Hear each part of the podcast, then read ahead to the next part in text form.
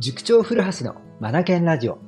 この番組は本を読むことを第一とする学び研究所の塾長古橋が日々の授業づくり、受験指導、教育相談の中で気づいたことを皆さんと一緒に学びに活かしていくラジオです。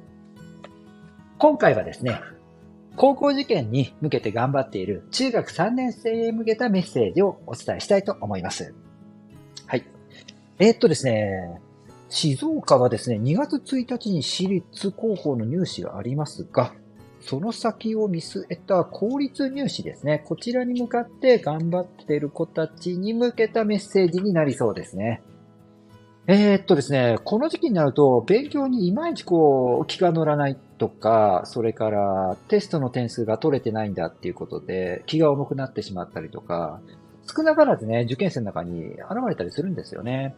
そんな人たちへのメッセージですね。メッセージっていうのも提案です。どんな提案かっていうと、こちら。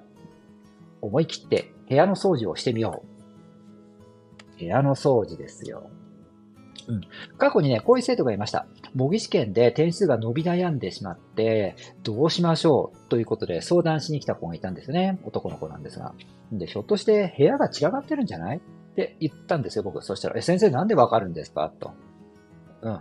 じゃあまずは今度の日曜日、受験勉強しなくていいから、1日かけて、もう、捨てるものも捨ててしまって、綺麗に自分の部屋をね、掃除、片付けと掃除をもう一緒にやってしまって、もう綺麗さっぱりして、新しい週、月曜日を迎えようか。っていう提案したんですよね。で、彼はね、それ取り組んでくれたんですよ。そうしたらですね、うん。えー、っとですね、その次の模擬試験で復活したんですね。点数伸びてて、で、志望校合格となってったんですよね。で、こういう例はね、結構多いです。うん。世間では断捨離というものがね、もう当たり前になってきてるじゃないですか。生活を変えたいとき、自分の考え方とか生き方変えたいときに断捨離、もう断捨離そのものがもう哲学とか、もう生き方にもなってきてるところありますよね。アメリカでも大流行してますもんね。これね、勉強の面でも僕は本当に吉と出るなと思っているので、もしね、何かこう伸び悩みを感じているとか、なんか重たいものを感じていて、身動きが取れないんだ、なんていう時には、ぜひ僕はね、勉強を進める手を休めて、1日かけて、片付け掃除ですね。これをしてもらいたいなと思います。自分が勉強する空間をね、綺麗にリセットしてしまうんですよね。こうすることによって、やっぱりなんかモヤモヤなんかもポイできちゃったり、手放すことができるんじゃないんですかね。